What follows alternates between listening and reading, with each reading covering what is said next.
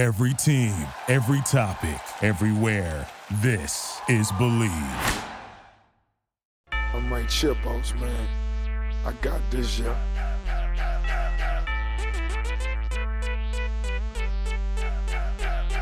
And now, this is the moment you've all been waiting for. It's time to listen to Reese and Dan on the Ankle Pick Pod. Welcome back, ankle pickers. We're coming at you Thursday night before the biggest card maybe ever, UFC 280. There's Danny. Danny went black for a second. He's back. What's up, Dan? How are we doing? What up? What up? We're hanging in there. What about you, Kobe? How we feeling? So excited for this weekend. So, for any of our regular listeners, they can already probably hear my voice that I am in shambles. I've been pretty sick this week. Got Not- that COVID. not the vid, just whatever the heck's going around. But to uh, save all your ears, you're not going to hear a ton of me. Definitely more on the on the dank wager side. So let's start with a quick recap, and I mean quick. Uh, Grasso Rujo happened last week. I'm only going to make notes, and then if if if somehow my notes are not the bonus winners, then Country Club will chime in. So Pete Rodriguez finished Mike Jackson. Mike Jackson, we better hopefully for his safety never see him again. Um. So Ta- Tatsu- Tatsuro Taira actually ended up armbarring CJ Vergara, which I did not see coming. Impressive win for him. Remains undefeated. 50K there. 50K there, 50K well deserved. Joanderson Brito is just an absolute wrecking ball. And every second of every day, I get more and more sad that he dropped that fight to Bill Algeo that Dan and I had. I think that might be our only ankle lock loss, or at least from last season. Was that last season? I I, I It must have been last ask. season. Our only loss this one was Bruno Silva. Oh yeah, okay. But he he's just a monster on the feet and on on the back. It's ridiculous. It's truly ridiculous. Um, but Lucas Alexander, I think, shows promise. Did Brito get money? Nope. Wow, that's some cheese. Uh, Malkoun held off Maximov as per, as we all predicted. I know Danny and I were both on that side. Um, Shouts out to Orion Cozy. I don't. I hope you didn't lose too much money on that. he probably did. Uh, Mana Martinez split decision over Brandon Davis. So Dan, I'm going to give you the floor for this one because you were on it the whole way. Yeah, you know it was a lot closer than I wanted it to be. I'm not gonna lie, but the Mana Martinez side was the side. He had the two knockdowns. Um, he definitely was the better striker. But where was Stamina Mana Martinez? Like that was the guy that we were betting on that he was Yeah, gonna that third round. here. hmm Yeah, that that that is a really good question, Kobe, because I don't know. Mana's actually like, with all respects to that team and Mana, like, I don't ever plan on backing him again. Is all. That's all. don't- He's kind of a guy that can feast on some cheese. A little bit, a little bit. He, he's one of those guys that, like Brandon said, Davis Kobe, split decision. Did your heart drop at all? a little bit when they read when they read the Brandon Davis. I didn't think he won that fight at all. I, I, I thought it wasn't a good Mana Martinez performance, but I didn't think it was split. I don't disagree with you. I was a little shocked when they said split in the first place. Lonzo Menifield just dismantles Misha Cirkunov, and Dan finally, finally, Misha Cirkunov will probably sail off into the sunset, and we can be we can be done with this this garbage that is makes no sense. I still can't believe Jimmy Crute lost to this man, but Menifield, I mean, He's on a little bit of a run now. I mean, Yeah, I wouldn't wanna fight one knockout or one his one decision to William Knight. I wouldn't want to fight this guy. This guy's a menace. He's as athletic as they come, and that's something we kind of already knew. I don't know if it taught me anything about Fortis, which is like the Mm. biggest thing about Fortis that I've always been like. I, I, I not I don't want to say I've always We've- been we've on been this or something. We've been, yeah, we've been lukewarm, we've been whatever, we've been fans of Fortis.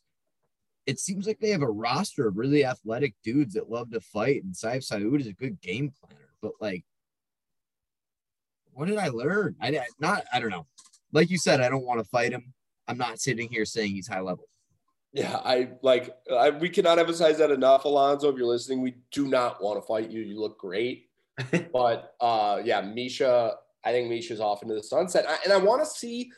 Honestly, Ju- Alonzo, if you're listening, take it up with Justin. That don't take it up with me. Take it up with Justin.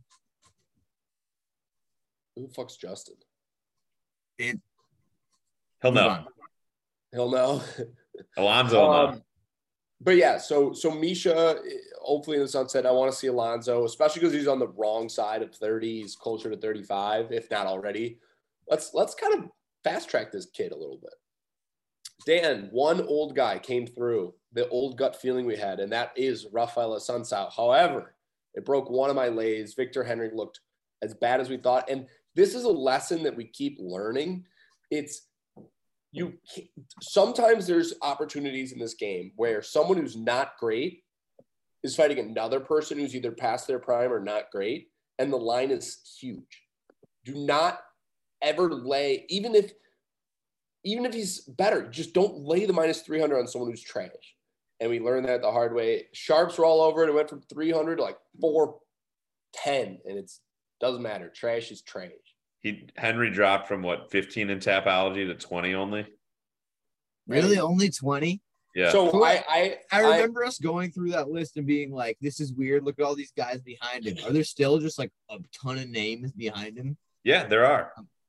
What about up right this Casey What Kenny this? behind him. Raoni Barcelos. What about this new conspiracy? New new conspiracy theory. Victor Henry, part owner of Tapology. Thoughts? He, Spot the I mean, Maybe. Douglas Yeah. Silva de Andrade. So ankle lock. Dusko Todorovic wins in in horrifying but exciting fashion. First round, 10-8. Jordan Wright, I think, honestly, you're damn close. I I, I don't know what the actual scorecards were. I, I Oh, hesitate to say it, but it was not a good Dusko round. But what we We knew he would be tough. But what we thought was always going to happen was Jordan Wright was either going to finish him in two seconds, which wasn't going to happen, or gas out. And gas out he did, and Dusko prevailed. Even though Dusko was on his, he was burning fumes too. Um, but he, he ended up getting the KO TKO second round. And Kobe, I'm actually going to kick it over to you because there's some there's some mix up going on in that ankle lock of the week challenge game. Yeah, let's start here real quick. Fight of the night in this one, actually. Dusko and Jordan Wright both get 50K. Okay. Um, so, yes, ankle lock, lock of the night. Um, Dusko minus 191. We move to 11 and 1 with another win. That's wow. good enough for drum roll, please. First place in the lock of the night challenge.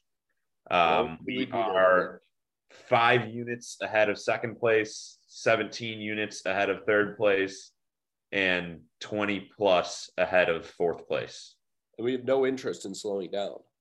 And if you follow along with us as we implore, and I know we get new listeners, we continue to beg, you're making money too. And it's a great day to be an ankle picker. I mean, that's really all there is to say about it. But so yeah, anyways, long story short, very happy to be back in the in the win column. And by back, I mean it's continuous, but to be in the one spot that we deserve. Um Jonathan Top of Martinez. the table. Jonathan Martinez, leg kick, KO, TKO, Cub Swanson. Dan, you want to add anything? I know you were. A, I yeah, I mean, I, I thought the Cub would be a little bit more live of a dog, but man, those those Martinez kicks are not to be looked past. and then Alexa. 50K to Martinez. Okay, and that was last bonus. Yep, last bonus. And then Alexa Grasso, Viviane Araújo. Uh, Grasso just does what Grasso does, and kind. I don't want to say coast because I don't want to be disrespectful, but gets a unanimous decision in five rounds. Mm-hmm. And that first round was all action. I love that first round. Yeah, it was great. And it wasn't, and coast wouldn't be a fair word to say. Araújo got hers, but Grasso proved to be the victor and, and continues to be in that top five for that for that flyweight. Not a successful women's dog night. 0 for 2 with both Okay. favorites winning, but uh still up big. I'll update the numbers after the next That was one. good. So the only thing that really matters is system. So okay. So that's it for Araújo. Excited and and and Grasso excited to put a pin in that one. And And you know what? You know what? Our our our system isn't always going to be great. It sometimes is going to take a punch in the mouth. Reminds me of our sponsor for today's episode, Malort. Tastes like a punch in the mouth. It's it's it's actually a grapefruit liqueur. I know that we talk a whole lot about it. but um, they're they're bringing our episodes to you. They're uh, sponsoring our content from the beginning, and um, I mean, we could not be more grateful. It's it's my first go to when I'm at whenever I'm at the bar and I find anyone that's like, you, you know how we always talk about. We'll, we'll, talk about some some AJ Dobson in a second. We we talked last last week about Dusko kind of having his chin up in the air and kind of asking for it. You can find those people out at the bar that, that are just asking to be knocked out by a shot of Malort. You know, you know him when you see him. Yeah. Um, but yeah, I mean, it's a grapefruit liqueur based on Chicago, Illinois. Aroma and full bodied flavor of an unusual botanical. Try it straight, take a shot, and show off your Malort face. Its bitter taste is savored by two fisted drinkers and two fisted gamblers, too. So, shouts out Malort. Unusual botanicals is correct. No, I love it. And, and it's funny, too, because some people, so it, they get memed on for being this bad tasting liqueur, but What's so funny is some people have a taste aversion that think it's the world's greatest drink ever, which it is. And I mean, it I, is the world's greatest drink. It is, but I, will go to like a uh, and I remember I was like, "Hey, you got Malort. I was looking to send you two bottles," and uh, he was like, "Oh, Malort's the best. Follow me," and just brought me right there because he he he goes, "It's my go-to drink of choice." Also, a Chicagoan trick, and you'll only learn this here. Um, Malort is very good for upset stomach. So if you you know, you've been drinking a little too much. You might have, you know, booted and rallied a little bit, and your your, your stomach's a little turned, but you're looking to still get a little bit turned. Pop back two or three shots of Malorty. Your stomach feels gold, but the party keeps on going. So good stuff there out of Jeppson's. All right, now let's get to news and notes because my throat hurts. Attaboy, Kobe. take take take the reins. If that's not a transition, I don't know what is. Um, no more betting on the UFC for fighters. That was the big announcement of the week. We have what a player's conduct update, and we're no longer going to be seeing the fighters being able to bet on themselves on over unders. Uh, nothing specifically stated about coaches. So I know that we've seen some coaches try to get action on there. Uh, shout out James Krause, but uh, yeah, I, I'll I'll just open the floor up to you guys. Anything takeaways there?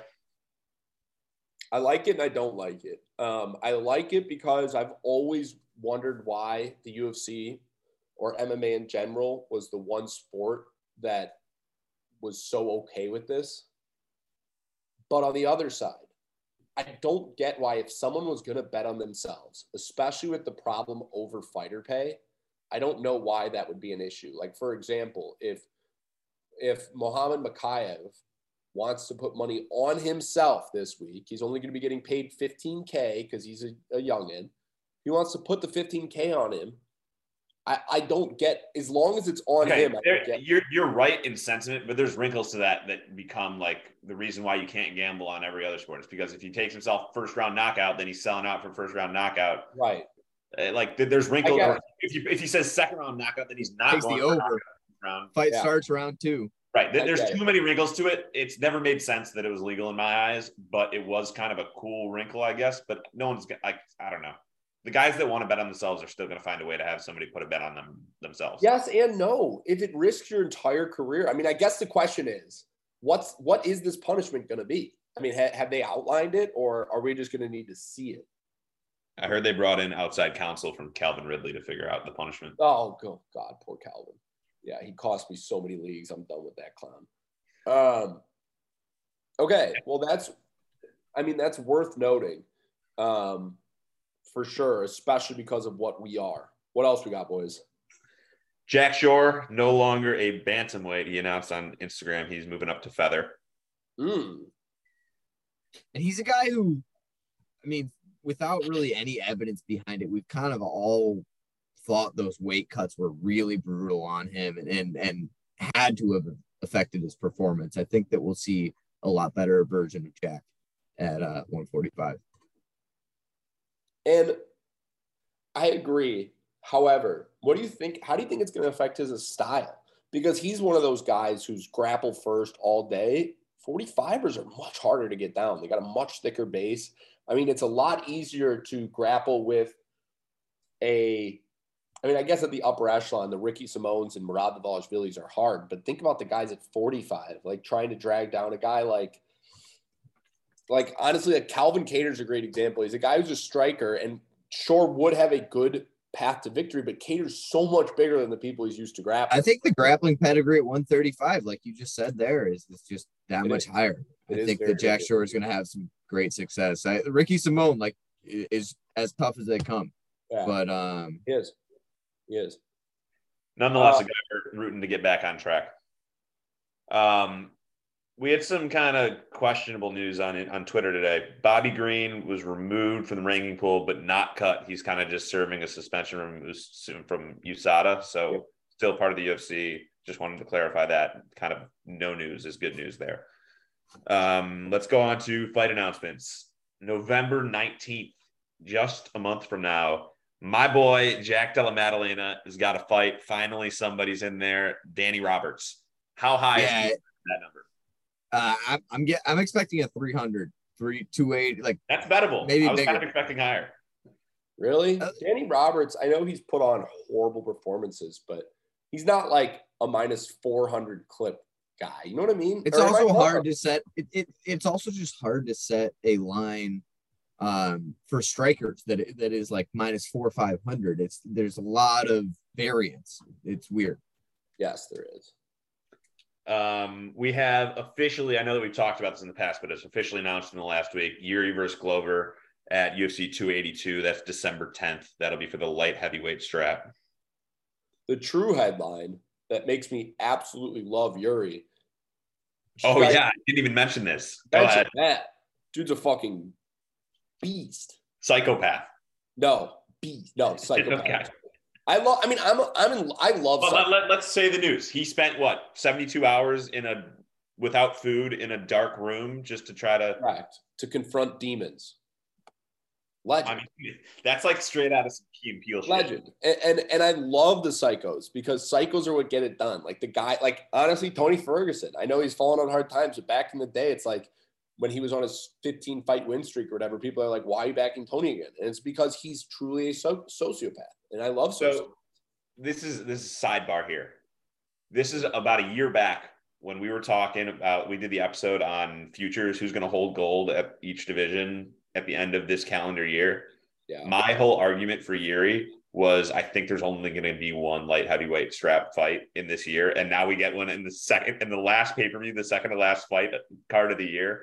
Like I, I I was so close to being right about there only being one fight and being able to bet Yuri at like a plus two forty number for only one fight, but alas Here alas, alas here we sit you're gonna have to go two and zero this year for that one to pay off. which Speaking of that, what there's there's probably some good commentary in that episode about a guy Islam Makhachev. We'll get there. I I, I mentioned to Reese, I think maybe even pre-show a week or two ago. But let's we're gonna have we're gonna have a recap of that episode. That's also next year's episode. Come you know the the month that we have off between December and January. right on Um, keeping it moving here. Lauren Murphy versus Jessica Andrade announced for UFC 283. That's January 21st in Rio for Andrade. In Rio. How how much and how quick can I bet on Jessica? what he said Yeah, we've seen Lauren Murphy in these. Not only that, but but like you know, how we always talk about how there's levels to this, and it's like you saw Andrade against Shevchenko, and you realize there's a level there. Andrade is that is that level for everybody else. Kobe, It's I don't know if you have it in, featherweight.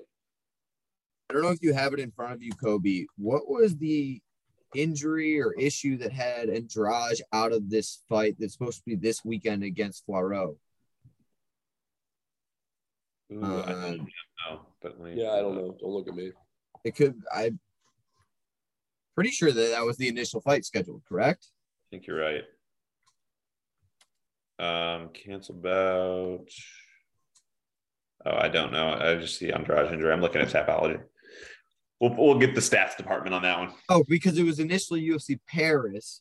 So Andrade forced out due to medical issues is the article that I have. So it's From don't know. Paris Yeah, from the Paris card that eventually got moved in to this. September. Yeah. Got it. And then it got rescheduled to here. Wait, and then Fiorot got rescheduled to here, but Andrade. Chookagian, Chookagian stepped up for the Paris card, and that got moved to this card. Got it. Sorry. All right. No problem. Never apologize. Um, we're into February now. February 4th, we got announced that UFC Fight Night the week prior to UFC 284 in Australia is going to be Fight Night Seal Seoul, South Korea. Uh, I just sounded like a jackass. Seal Seoul, South Yeah, Korea. did, but I didn't want to call you out. Um, and a couple fights announced on that one too. We have Daun Jung and Devin Clark. That'll likely be the co-main. We have Ji Young Kim against Mandy Böhm, and then we're expecting the headliner to be TKZ with an opponent not announced yet. When is this? February fourth, the week before UFC 284 Sweet. So there's a fight night. fight night card. Yeah, Wow. Sorry, real quick. Back injury is what I'm seeing from from Sherdog. That is the that is the most information I can get about Jessica Even our, li- even our listeners stopped caring, Dan. Dan's the only one who cares about Andrade's whole injury. I got one. that I'm you care about. I got I'm one. holding on to that Mojo autographed Andrade card. You know I'm Dude. all keyed in on her. Sky's the limit, baby. That thing's a first edition. I have a fight announcement that Reese's cares about. Merab Dvalishvili is taking on Aljamain Sterling at you. No, what is it? Bobby Knox, Robert Whittaker, and Paulo Costa at UFC 284, Perth, Australia. We kind of called it that he was going to be in that. Dude, stop giving Bobby these chumps. Every person, me, Danny. You're no, going to get a good line on Whittaker in this one. No, I'm not. Against Costa? Whittaker's going to smoke that fool. We I know all- it. You're going to get a good line. I'm going to get a good line. I bet you Whittaker's going to be minus more than 200. No. I don't know. I think that's a little steep, Reese. Nah. You think, you think Costa's more dangerous than like there. Cannonier? It's gonna it's gonna hover Yeah. right at that 200. Costa's Mark- got this social presence. Costa got that that Marvin public. Vettori beat Costa. Whittaker styled on Vettori. By the transitive properly, Whittaker's going to shit on Costa. You know that's not how this works. And all people like exactly how it works. fresh in mind is Paulo Costa looking pretty good against Luke Rockhold, who's another like He did not look good against Luke Rockhold. I know, and I'm not not even- look good against Luke, Luke Rockhold.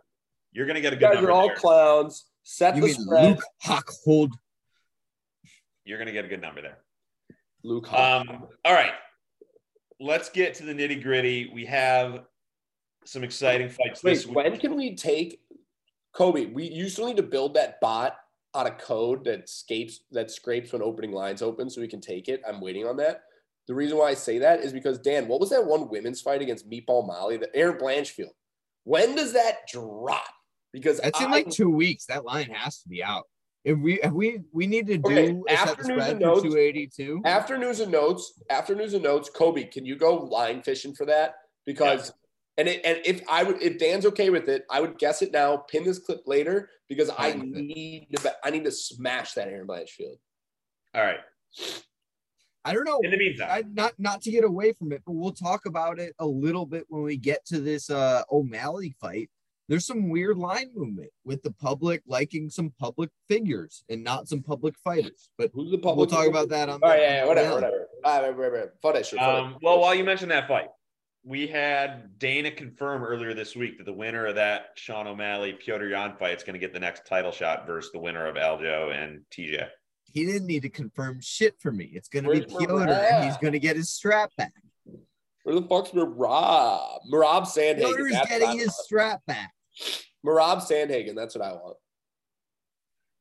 Um, and then the next piece of news from that same interview Volk gets the next lightweight title shot confirmed against the winner of Islam and Chucky Yalos. Which, by the way, No mistake. that sucks for Chucky Yalos because he's going to lose this fight and then not be able to. I mean, I guess it's vacated, but he should still be able to defend.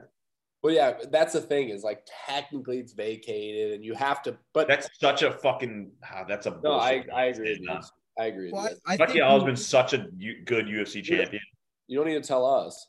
You know who's also been as good as ever of a UFC champion is Alex Volkanovski to the point where if you watched Embedded episode four, I literally just finished it before we got off here. Um, he's in Abu Dhabi training his ass off for no opponent. He's Yeah, there no. as the backup fighter. He this is the second time that he's done this apparently. He was he was uh I think in Vegas for no, it wasn't Vegas, but for um Edgar Holloway, he was a backup fighter without saying anything, without stirring any kind of noise. This is the second time he's gone to a fight night, trained his ass off with his whole team for a fight that may or may not happen, probably won't happen. He deserves that super fight if he's going. I agree, but but Danny, you can't you can't disagree with me on the fact that they need to do a better job as the UFC of making sure that double champs defend both. It's not fair for lightweight and featherweight, the two best divisions, to be held up. That's all. I, I'm fine. I'm That's fine with that. If you want to have a Max Holloway versus Ortega or Max Holloway versus We, we Yair addressed this last whoever. Give, give an interim belt. if Interim, you yeah. an interim belt. It's fine. right? Whatever. Okay. I, I don't want to get into her belts because then I'm gonna start yelling and then I, so let's keep going. All right, that was it for news and notes. Let's transition while we're talking about this week to this week. Card of the year, card of the forever. UFC 280, Abu Dhabi, Saturday, December 22nd. December, sheesh. October 22nd. Early prelims, 9 a.m. Central Time. Main card, 1 p.m. Central Time. Weigh-ins are like right now. This is gonna go live, and wait, we're uh, we're kind of midnight Central Time tonight. So the night of the twentieth, twenty first morning are weigh-ins. That's exactly when this episode is going to drop. Tune in for weigh-ins. That's what we got. Or yeah, or at least just stay like alert on what the weigh-in news is. Yeah. I'm with you on that. Is that it for news and notes? That's it. We're we're we're at this week. Let's do it. Okay, let's do it. So, partially because I'm so sick, I'm going to give Danny, I'm going to introduce things. Danny's going to kind of break it down. If I disagree with Dan, you're going to get my take. But if you wonder why this one's a little bit shorter, it's just because Dan's got enough knowledge for the both of us times two. Dan, Lina Länsberg, Karol Rosa, first prelim on the card. Taking place at 135. Karol Rosa's minus a whopping 325 plus 270 for Lina Länsberg. Line opened at 275, Karol Rosa, and has come down. My question for you science or nothing? That's nothing for me. I mean, I, I hate to tell you that, and I hate looking at a 400 women's favorite and thinking, "Wow, that's a fair price," because it never is. Um, but I, I won't be caught dead on the Lina Länsberg side. She's 40 years old. Uh, she's off a two fight losing streak, and and her two wins previous are like mm, really not good for me.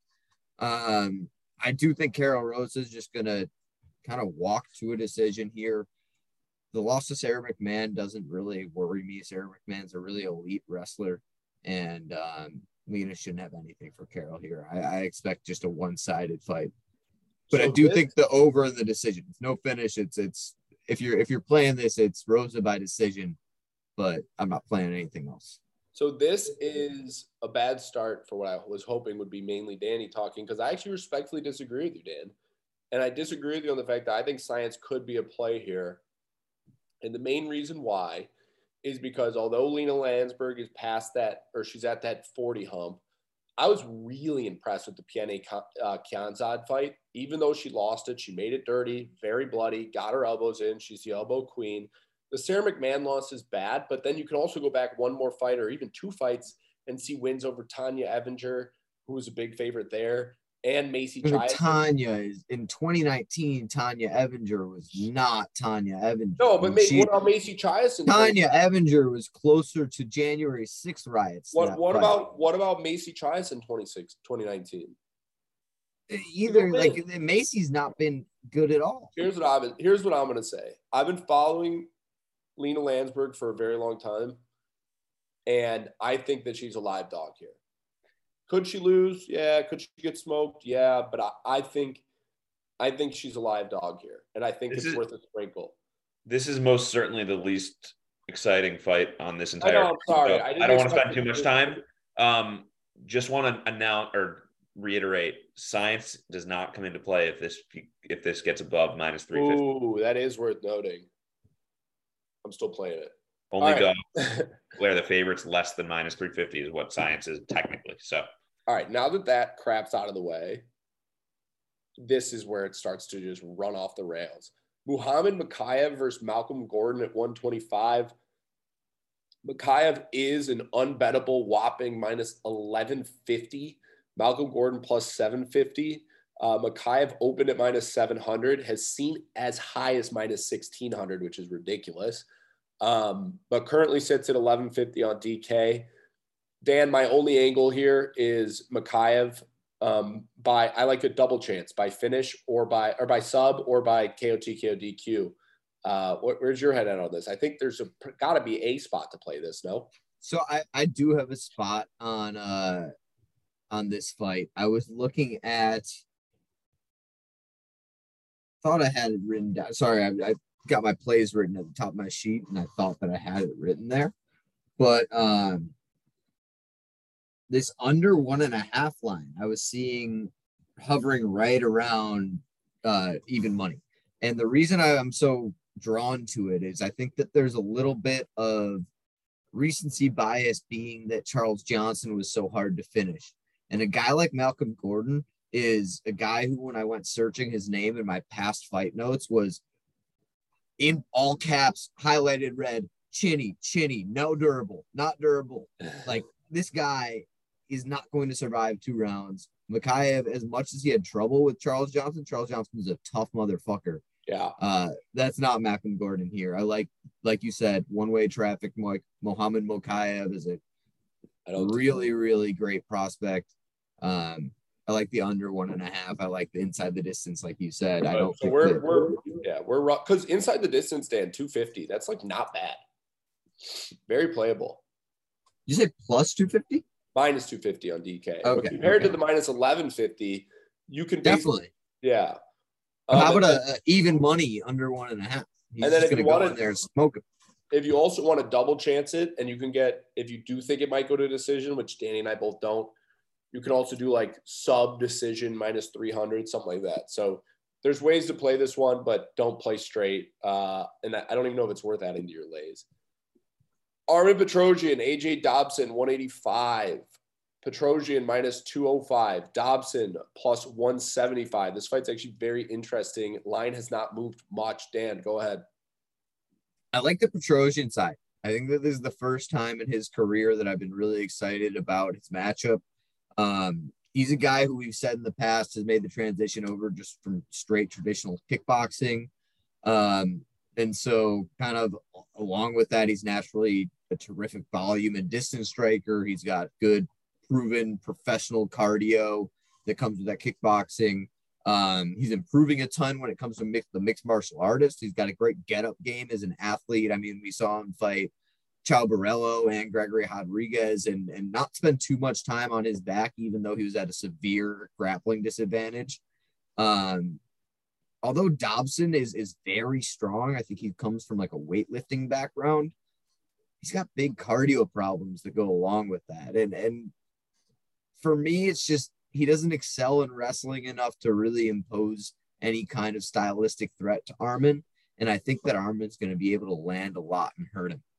What's your thoughts on a potential submission uh, on the Dobson side? That was the route to victory I saw as potential. Um, Dobson got a, a good submission in, in his contender series. He's got a couple in his career. I think he's got three KOTKOs, three submissions.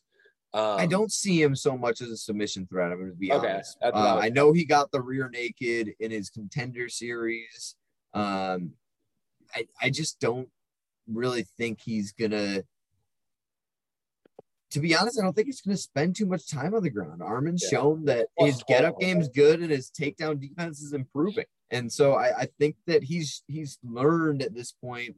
Let's not spend my ass. Let's not get on the mat, and then I'll, I'll be okay. I don't. Yeah, I thought it was good. The line's plus twelve hundred on a sub. So if you're really drunk, you can sprinkle it. But I think Dan's probably right on that Petrosyan side. Abubakar Nurmagomedov although I know everyone's going to think this is going to be a wrestle fuck match, it's actually not a, a striker in his own right against Gadzhi Omar Omar Gadzayev. And I've said it a million times. I know this prospect still fucks me up. Omargadzhiev. And honestly, Gadzhi is the bigger wrestling threat for me, even even though he's. No, I, I agree with you. Uh, Abubakar sits at minus 165. Gadzhi plus 140. Uh, Abubakar opened at minus 180 and and is and it was flat, but really recently, um, as of December set or October 17th, is when it really started to take off and move in the other direction. So um, just a couple days ago now. It's hard because I mean, you talk about the Nurmagomedov clan, uh, Khabib, Usman, Umar, uh, Abubakar, obviously, who we're talking about. I don't know if I'm forgetting anything, but th- there's something like a hundred three and one. And it's because Abubakar is 16, 3 and 1, and all the others are like 29 and 0, 20 and 0, 18 and 0, 19 and 0. He's the only one of the entire clan that has a loss and a draw, and he's got three losses and a draw. So that that'll show you kind of his separation from from what that last name really means in this sport. And I do think that inherently there's some overvaluing on his last name. So I, I I'm going to pass on this fight. I do think he's going to win the fight. I'm a I'm not a huge Gadzhi fan. I thought he was super undersized for middleweight down at welterweight. I think he's going to be a little bit better, but it's not like I think he's elite by any means. Um, I think Abubakar. Did I drop? Did I drop out? No, no, no, you're good. I was saying I, I see it very similarly. Sorry, I didn't mean to interrupt you. No worries. No worries. I, I we're all good. But yeah, I, I don't see myself being on either side of this. It's a kind of a wouldn't touch it with a 10 foot pole for me, but I yeah, Abubakar has been so inconsistent. I cannot put my money behind him besides his last name, although I would put too much money behind any of his cousins or brothers. I love all of it. Um, I also am curious to see what Gadzhi looks like at 70 on the scales, which I know we were just talking about weigh-ins, but that's a big aspect before you place a bet here. I think he looked so comfortable. He looked terrible. I know he looked horrible. Yeah, he looked bad. He was just undersized, and and, mm-hmm. and a lot of like figuring out your place in the MMA world is figuring out where your exact weight class is. I mean, it took RDA fucking forever. Look at a guy like Dan Hooker. Yeah. Or, or Gilbert Burns on the other end of that, Gilbert getting knocked Burns, out by Dan Hooker. Yeah. I don't even know. Yeah, seriously, it's fucked. It's weird because you would think that size would matter if you go down, but if you go down too far, you sacrifice a bunch. If you go up too much, it's it's a wild aspect to a, a sport that's already complex as shit. Zubair Tukhugov. Shouts out Poha Burns though. Poha, I love Gilbert. Uh, Zubair Tukhugov versus Lucas Almeida at 145. Um, Tukhugov is minus 165, Almeida plus 140. The line opened at Tukhugov plus 130 and basically just flopped on its head and then ran even farther.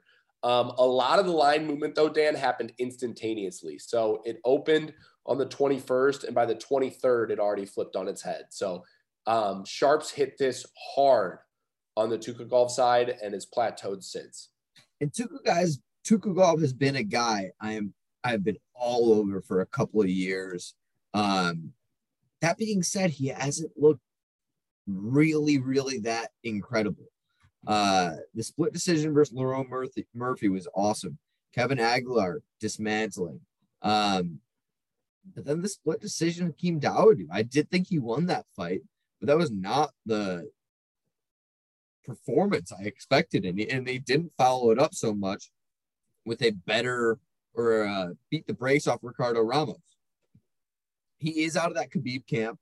Um, he's not like a, a born Dagestani. I think he's Chechen and, and whatever um, is training with them now. So he's a, a, little bit of a transplant. He's not so much like Islam or, or like any of the Nurmagomedov clan where they grew up from like age two training with Abdul Manap wrestling bears and whatnot. But he is part of that camp. Um, to me, he's not like as of what I was just kind of getting to, he's not the cream of the crop when it comes to wrestling there. He never really has been. Um, he's definitely the better mixed martial artist than Lucas Almeida when it comes to really putting everything together, but he's been inconsistent. He's had bad output at times. Um, I do think that Almeida is going to try and bring it to him. Almeida is a power puncher. He's got decent combos. He's, he's going to look for Tukhugov's chin. And I think Tukhugov's going to, it's going to take all he's got to win that three round, all 15 minutes. I don't think either guy's going to get the finish. I like the over if, if it's decent amounts or if it's a decent number. Um, Tukhugov's been a guy that I've been all over and I'm staying away from. is what I'm trying to get at. So the over is two and a half minus one ninety five, which is pretty Yeah. whopping. Fight I won't touch goes to decision is minus one fifty. Vegas is in alignment with me there. It should hit the scorecards. I do think Tukhugov's going to be the more impressive fighter over 15 minutes just because he has more tools in the tool belt. But it's not a line I'm excited to play. Yeah. If you have a strong feeling on one of these two for the listeners, take a look at that by decision, see if there's value there as opposed to the regular line. Volkan Ozdemir, Nikita Krylov, very, very, very interesting fight here. 175 in favor of Krylov, plus 150 for Volkan Ozdemir. Um, not a lot of line movement, Dan. Opened at 188. This is one that I've had a really tough time with. And I, I, ultimately came up with a pass, which is very unexciting. But um, the reason I had so much time with it is because the eye test and what I was seeing on paper were so different. And what I mean by that is you look at Nikita Krylov, and he's a guy who went out and beat Magomed Ankalaev in that first round. Both striking and grappling looked absolutely phenomenal. Uh, debatably beat Glover Teixeira as well, and has gone out since. And and like you look at both of their Paul Craig fights, I'm more impressed by the Krylov one, even though he lost and Ankalaev won. Krylov was like basketball bouncing off the mat, his head, and he was waking him up with some, and then ended up getting caught. On paper, I or not on paper, on the eye test, Krylov to me looks like the way more dangerous, way better fighter at this point in their careers, looks elite. While Volkan, who is coming from a kickboxing background, is a good striker, um, has been spending his last like three full fights, everything since the Jiří Procházka fight, working on takedown defense for the Magomed Ankalaev fight and then for the Paul Craig fight. And you saw his refusal, refusal to go to the mat uh, with Paul Craig, which ended up getting him the win that Krylov couldn't do. And on paper, you look at his his takedown defense, and it's some of the best in the UFC. It's something like 85% or I, I mean, I'm making that number up, but I was looking at it earlier and it was higher than I expected, is all I'm trying to say. Uh, but yeah, it's it's a situation where I think that Krylov is the way more complete martial artist, the way more dangerous fighter, has way more tools in his tool belt. But if Volkan can stuff the takedowns, Volkan's the better striker. And So- if, it, if it becomes that simple, it's Volkan's fight. See, it's interesting because I, I don't want to give the edge to Krylov on the feet. Volkan's phenomenal on the feet, but I think that Krylov is not that far behind, if not on par. And I think that Krylov's versatility makes him dangerous. Um, and I think that if Krylov's in a situation where he can't get subbed, I think he fares okay.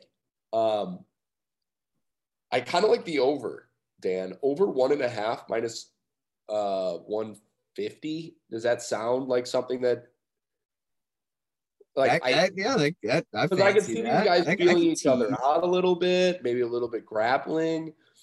Um, but yeah, I, I think if you're gonna pick a side, it's hard. I, I'm on a pass. Do you think so? Do you think that any of the Gustafsson results with Krylov, just him bum rushing, knowing he's levels, levels ahead of this 40 year old Gustafsson and taking him out quick, has any kind of baked, is that baked into the line? Do you think we're getting don't- I- value I on that over because I of don't- that? I don't think so. Partially because, or, or oh, on the over, maybe, maybe. Um, I think people are looking past what Krylov, the Krylov of old, and looking at his most recent outcomes. Because when you look at his UFC career, um, he Glover decision, Johnny Walker decision, Ankalaev decision. Um, But it's, I mean, he- he not to get too himself. not to get too bogged down on the Krylov record, but if that Paul Craig is flipped and one of the many knockout blows that Paul Craig woke up from gets called, Krylov's only losses are Teixeira, Błachowicz, and Ankalaev. Three guys who are No, number just- one, two, three in the division. Krylov is immensely talented. I cannot express that one enough. Mahmoud Muradov taking on Caio Borralho, Borralho, Borralho at 185.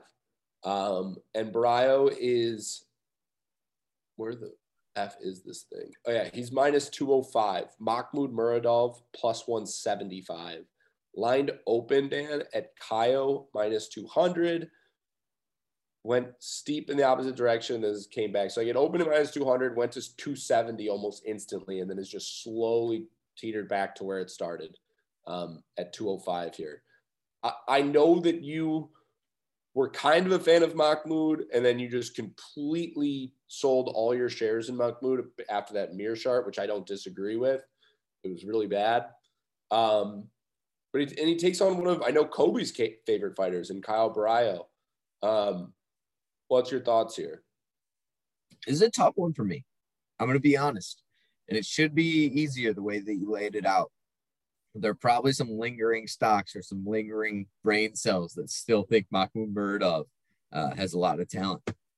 And the funny thing is, the way you said it, I do think that if we're getting a Mahmoud off of just a super long layoff, had he not taken the GM3 fight, is probably pretty close to even. I I maybe, don't I don't disagree. Yeah, I really don't. Maybe I, maybe even Mahmoud is is a favorite, and Mahmoud did win that first round. Yeah, it's definitely closer to even, but the thing that bothers me, and I'm curious if you see it similarly, is I don't think Mahmoud's ever faced anyone close to the to as dangerous and aggressive as Caio. Definitely um, not. Like Andrew Sanchez isn't. It's not a bad win by any means, um, but I mean, it's it's he's not on the on the levels of Caio. And then you look at Trevor Smith. That's nothing to me. Di Chirico, no big deal at all either. And so there's some inactivity here. And then there's also a, a resume gap. But at, at plus 200, you can say the same thing on the flip side, where Caio was on contender series, didn't do enough. Gets another shot at contender series, does enough. Um, but again, he's facing a contender series guy. And then he comes in, faced a horrible looking Gadzhi, and then Petrosyan. Way who, undersized. Right. Who was handpicked, who has no grappling skills. Yeah, pretty much. Yeah. And so I, I, I wonder if the line is justifiable. And it goes back to your um what was it? I'm, I'm blanking now. Who who fought uh Sun Sal last week? Victor Henry. Oh, Victor Henry, yeah. It goes back to your Victor Henry point of we know that we're excited about Caio Borralho. He's very, he's a very great, super smart fighter, decent karate striker, um, great jits, great back takes. We, we know there's a lot to be excited about, but he is green. And, and he hasn't faced the, a guy like Muradov the same way that Muradov hasn't faced a guy like him. And I think that the line should be closer to even. I really do. I'm not playing Muradov at this point in time I'm struggling not to play him. I, I really think that he could shut up a lot of people, and that a three minute stretch of his life goes different, he's a favorite here. This this makes me so happy because I also wanted to find myself on Muradov, and I thought you were gonna just absolutely shut me up on it. Um, I'm a big I'm a big Ohio fan. I'm a yeah, me too. Big. It there's a lot of times where you got prospect versus prospect, and it should be lined so, and this is lined as a I, I've made it and you haven't. Look at my two wins versus lackluster competition. Yep. Very accurate. Prelim main event here, and this is ridiculous. This is a fight night header every single time. Belal Muhammad taking on Sean Brady, the undefeated four verse 10. Props to Belal, no matter how this outcome is for signing the dot here, too. He has not much to gain. Four verse 10, a lot to lose. He's a dog for taking this. Um, if you have a conviction on either side, I suggest you play it. The line is close. Uh, Sean Brady minus 140, Belal Muhammad plus 120. Sean Brady opened at plus 190, Belal Muhammad minus 225, and has just been smashed so there's no value left or no juice to be squeezed. Here's the thing, Dan. I think that the way this fight plays out, we've said this before, is if you are on the side of Belal and he wins, you can go back and be like, look, I got him at plus 120 here. People are gonna be like, oh my God. But if you're on the Sean side of Sean Brady and he wins, you can say the same thing. Oh my, look at that. I got him at 140. Like, can you believe that? The question is, which side's right? Because it, it before, without hindsight being 2020, it was a really hard fight to pick. Uh, but both of these guys never see these types of lines. Uh, you never see Brady at my, only minus 140, and you you I mean, see below where he's at with his most recent performances. Outside of his fight with Leon, you're not going to see him plus 120 either. Um, so where where do you f- find yourself? Because this is a tough one. So this actually brings me to my first bet of the night. Okay. And it, it, like you said, I don't think I got the best value in terms of where the line has moved, where it opened, and, and where I'm I'm throwing my pin in. But I've actually, I'm going to tell you, I've, I've got something around 15 units of bets uh, upcoming on, on, the, on the next couple of fights. And this is the beginning. I've got one and a half unit on Belal Muhammad plus 120. Okay. And like you said, he's not the most athletic. He doesn't have the mo. He doesn't have flashy power. Um, he's not some crazy dynamic striker. But he has shown us that his ability to game plan and his ability to put himself in positions to win constantly and, and at all points in his fight is almost second to none. He's adapted this weaponizing cardio strategy that we've seen work really, really well at welterweight. I mean, we talk about Colby and Kamaru all the fucking time as, as the gold standard where the bar is set. They weaponize their cardio, they weaponize their wrestling. What has Belal Muhammad come out and done? Obviously, that's going to be way harder against a guy like Sean Brady, who is as good of a grappler as anyone, maybe in this division on paper. Um, I just think Belal is a much more complete martial artist. I think that if we're in a matchup where both guys have cardio for days, and I'm not sure that Sean Brady has cardio for days, I know that Belal Muhammad does. And we're stuck in a position where they're on their feet. Belal Muhammad's the guy on the feet that I want. Belal Muhammad's the cardio edge that I want. Belal Muhammad has taken this fight so seriously everyone who's like out of town guys, obviously the Dagestani team and and all who's everyone who's already on that side of the world is there. Everyone else has gotten there maybe four, five, six days ago. Belal Muhammad's been there for 35 days. He joined Team Khabib. He's got Khabib in his corner. He said, huh, welterweights that are short, stocky, and have crazy pressure wrestling. Who can prepare me for that? there aren't a ton of short, no, stocky no. welterweights that you can just call on that are just maybe available that maybe are training guys for this fight. What about a guy, UFC Hall of Famer and Khabib Nurmagomedov? Well, I mean, he's done everything he possibly can to set himself up as to be successful in this fight. The problem I is, really, doesn't matter. I mean, is you know it, it might not that that cool. Renzo Gracie Philly gym. We talk a whole lot about it. It gets yeah. me excited even just mentioning it. They're doing some unbelievable stuff. They really, really. I just think I think the experience Belal side, the cardio Belal side, the striking Belal side, the the optics of who's going to be on the front foot versus back foot Belal side. I, I'm having trouble looking at a 50 50 fight at best and not taking a dog because I think that Belal should be a favorite. He was a favorite. He was a 200 Big, favorite. massive. And, and, you're basically getting a guy that Vegas believes should be minus 200. Wait, I, I misunderstood you. I thought that it I thought it opened at 200. I thought I could have gotten plus 190 on Belal. Nope. Plus 190 on Brady. Yeah. Vegas okay. So, you, my friend. I'm I am sorry. I my my introduction into that rant was wrong. But, but I'm at last, yeah. Big Belal Muhammad fan at this plus 120 price. It's not attractive. It's not pretty. He's not going to go out there with the spinning back kick and get you your money in 30 seconds. It's going to be a grind. But when was the last time someone took down with ease Vicente Luque and with ease Wonder Boy? Because I've never seen it.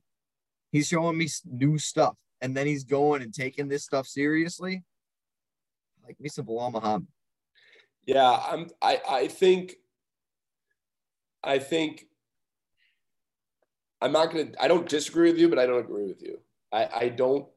I do think Belal Muhammad could be a great bet. I'm not confident enough to actually place it, so I'm just staying away entirely. Side note: Really interested to see how Felder calls this fight, having uh, being a Philly guy, training with John Brady uh, when John Brady's an amateur, but also being a Duke Roufus guy and spending a lot of time with Belal Muhammad and being a former teammate of him. And so I'm just just curious. Yeah, it'll be interesting. Might be a My real- one to call. My real question is if Sean Brady is a fight milk guy. He is a fight milk guy. It's the only way he can make weight. Um, Guaranteed. so that's it for the prelims. Um, let's hit this main card. Uh, UFC 280. Kobe, can you go over times again for prelims and main card just so people don't miss out? We're on Central Time. Pre early, or I'm sorry, early prelims, 9 a.m. Or and that's Central Time again. Main card, 1 p.m. Central Time. Okay. Okay. So okay, so you got it. You got you got an earlier card, so everyone needs to be ready because if you miss this, you will actually Chimo in your coffee. Yep. A little Proper 12. Proper 12. Malort. So yeah, but what, what are we talking about? Two fisted drinkers, the unusual botanical, Malort, Jeppson's. Get it at your local liquor store. Buy it for a friend. Bet it on a fight. This is the main one. card brought to you by Jeppson's Malort. Um, Katlyn Chookagian versus Manon Fiorot at 125. Katlyn Chookagian is plus 175 here. Manon Fiorot minus 205. Line opened at 175, so it's kind of been beaten around a little bit. Um, I mean, stylistically, this is going to be an incredible fight. They're both so on par with each other. Um, but I'm, I'm passing Dan on all, and that's all. I, I mean, I I gotta pass here. I just don't see a big enough edge at that line. I, I'm with you. Um, like we like to say, experience is the currency of this fight. Chuk is as experienced as they come. She's an expert at winning rounds uh, with her striking, with her output, with her forward pressure. Um, you kind of have to match or out output Chookagian to have a chance against her. And I think that Fiorot is very capable of that. I think that it is a little bit of a changing of the guard. We've talked about how much we respect this new uh, regime with Fiorot and Blanchfield and all, all these great women coming up. And I do think that Chookagian is kind of holding on to the to the old guard. That being said, she's she's Chookagian. Right. We're in a 15 minute woman's fight, and she's a dog.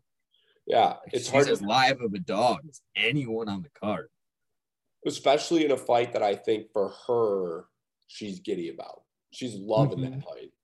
Um, so Right. She mentioned it this week. She said, uh, because of who I am, because of what I've done in this sport, I've been in a lot of fights where if someone beats me, they're getting a title fight guaranteed. And that's not always the case for me. But she's on it. She's got herself a nice streak. She thinks that she's with a win, got a guaranteed title shot. And um, I think that that's pretty motivating if you're a fighter, especially a fighter that's as experienced as we said, as knowledgeable, like a- a veteran in this game. She knows when it matters. She knows when it's big. Yes, she does. And she couldn't draw a better opponent as far as styles go. But Beneil Dariush takes on Mateusz Gamrot at 155. Just a, some, I mean, I think the average Joe will has no idea how amazing of the fight this is. But if you know, you know. Uh, Mateusz Gamrot minus 190, Beneil Dariush plus 160. Opened at minus 155 for Gamrot. I, I think, Dan, Just yesterday, you could get 180. I just want to tell you that. I just don't know what I think because Mateusz is coming off the Armin fight, which puts his stock as high as ever. But you have to remember that Dariush was lined up to fight Islam and was a fight away from the from the belt, and was beating up on on on on good opponents in Tony Ferguson, which obviously is On aged good opponents. poorly, and Diego Ferreira. Yeah. Um, I remember. I, Yeah. I'll, I'll tell you what I remember, and particularly why I remember is, is Dariush pulled out of that fight. I think because he like broke his ankle or something. No, He it looked He had a significant injury. He had a significant injury. Yeah, he had to have surgery. It was fucked. And surgery on his ankle. Yeah. We have not seen him since. That's not even where my point's at. Um, before that, he was a stocky guy who had surprising athleticism and power. Great grappler, really phenomenal grappler. Was winning that uh, CDF fight because he had the back take. Was dominating Tony Ferguson on the ground, something we do not see ever. Obviously, it's Tony Ferguson post the Gaethje fight, not Tony Ferguson pre Gaethje fight, which is a, a different Tony. Um, I'm a big Dariush fan. This is this is a guy I made a lot of money backing. He's on a great win streak, but he's never been on the same level these other lightweight contenders, and I really don't. I I really don't believe he ever has. Even in that uh Holtzman fight, I think he was like a minus 180 favorite. We were doing this episode. sizable, I had him. I had him as my ankle lock, and I remember sitting there in that week thinking like, "Oh, Dariush, like he might be past his prime. He could get tagged. Dariush might not be durable. Dariush is fighting one of the like pillar holders, the the flag bearers, the the torch bearers of this new lightweight takeover. And lightweight has always been the most talented division um in this sport, maybe constant 35. Right. It, it is a constant takeover, definitely. Um, but we've got this generation coming in of guys that are unbelievably scary, really, really scary guys. Fiziev, Arman, Mateusz. We're gonna talk about um, Islam in a second. I mean, it's it's it's really, really scary how good these guys are. And Mateusz is a, is, a- is a student of the game. You hear people like Kayla Harrison talking about that. Her the you hear people like Kayla Harrison talking about him as main training partners, teaching them about leg lock defense, something he's never even shown in the octagon. Can you imagine if we just get like a Mateusz leg lock masterclass against Dariush? It's possible. We all, we know it's possible against the best in the world. Dariush is so deadly, though. I, I I know it's possible, but it's hard to also see happening. You know, I just I think that I'm looking at these last Dariush fights and he's relying on his takedowns. He's not going to be on top of Mateusz. Mateusz's high single leg that he was going on Arman for like 15, 16 shots, putting that leg above his shoulder is going to put Dariush on his back a couple different times. And I just don't see a situation where Dariush lands on top and stays there because Arman couldn't. Armin shot 21 times. That's a stat I've written down in my notes. Arman shot 21 times against Mateusz Gamrot. ridiculous. That's wild. It's ridiculous. I'm really high on like I'm I'm really high on Mateusz. I've got a three unit bet at minus 180. Like I said, you could grab it yesterday. Um, I'm seeing a 185 over at Cloud Bet, which I'm not super familiar with, but like Reese said, it's 190 most places. Yep. So somehow that isn't the best fight by a million miles on this card. Petr Yan taking on Sugar Sean O'Malley at 135. Um, and Peter Yan minus 265, O'Malley plus 225. Lined opened at minus 250. Saw as high as minus like 400 and has just been tapering down ever since. Um, and is now. And I mentioned that on, on the news and notes. The line movement here is weird. And I jumped on, maybe I jumped on a little too early, but I jumped on just last night for my biggest bet in the recorded history of the show. Oh boy. Seven and a half units on Petr Yan at minus 250. I've long said that Petr Yan is the best bantamweight alive. I stand by that. The quotes that came out of the O'Malley camp and the Petr Yan camp this week, not even about the fight, about the negotiation, have me so confident. Neither guy thought the other would accept the fight for completely ob- obvious different reasons. Uh, O'Malley said that he was trolling when he when he offered it to Petr, thinking he would never accept a number a double digit seed versus the number one contender in the world. And Petr said, O'Malley's never gonna fight me because I'll kick his fucking ass. and now we've got a situation where all of these Twitch streamer fans, all of these merch buyers of Sean O'Malley, who's vocally said, I'm not here to win titles. I'm here, I'm a UFC fighter to sell merch. They're steaming the Sean O'Malley side, and we're getting fight week a 400 line go to 250. Petr Yan is going to murder him. And even all these, I do see a lot of takes being like, oh, yeah, we've got Petr Yan, who's a slow starter. He likes to get reads on his opponents for the first round and then and then figure it out from there. I mean, it was kind of true versus uh he, he did take the first round off versus Aljo. That that's whatever. Um Sandhagen, people are saying it's the same you thing. learn from that though. Yeah. You know, I don't see a situation where Petr loses two rounds in this fight. I really I don't. And I'll eat all these words.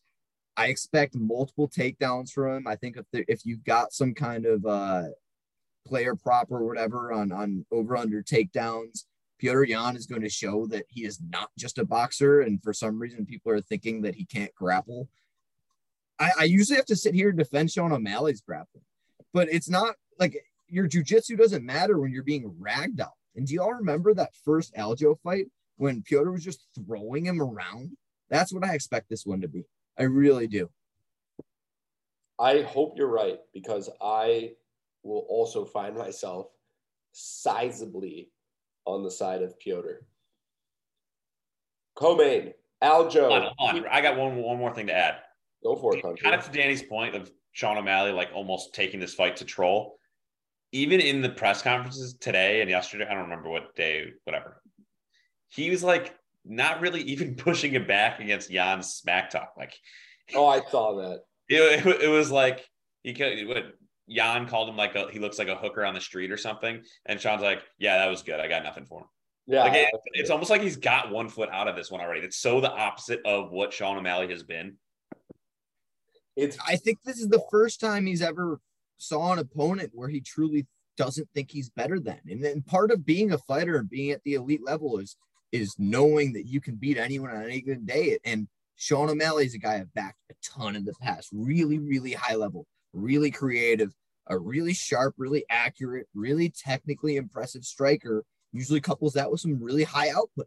That's a great formula, incredible formula. And I talk about his underrated uh, grappling. That seems like a perfect formula. Too bad you're fighting the best guy in your division the, in the world. I know that this one ended in kind of a fluke, but where were you on Chito versus Sean O'Malley, Dan?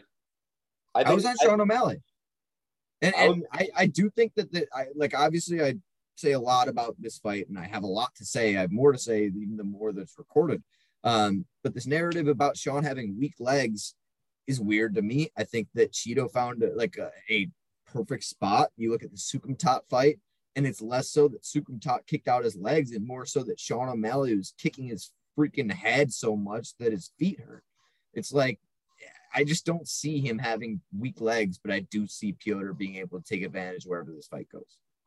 I don't disagree. I really do see this as a one-sided altercation. The only thing that I do worry about is the reach. H- How do you think Petr is going to be able to stand that on the feet? I mean, there's a size. So where where does where does Sean uh, in reach relate to Corey Sanders?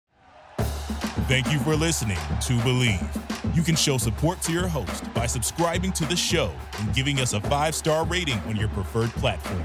Check us out at Bleav.com and search for B L E A V on YouTube.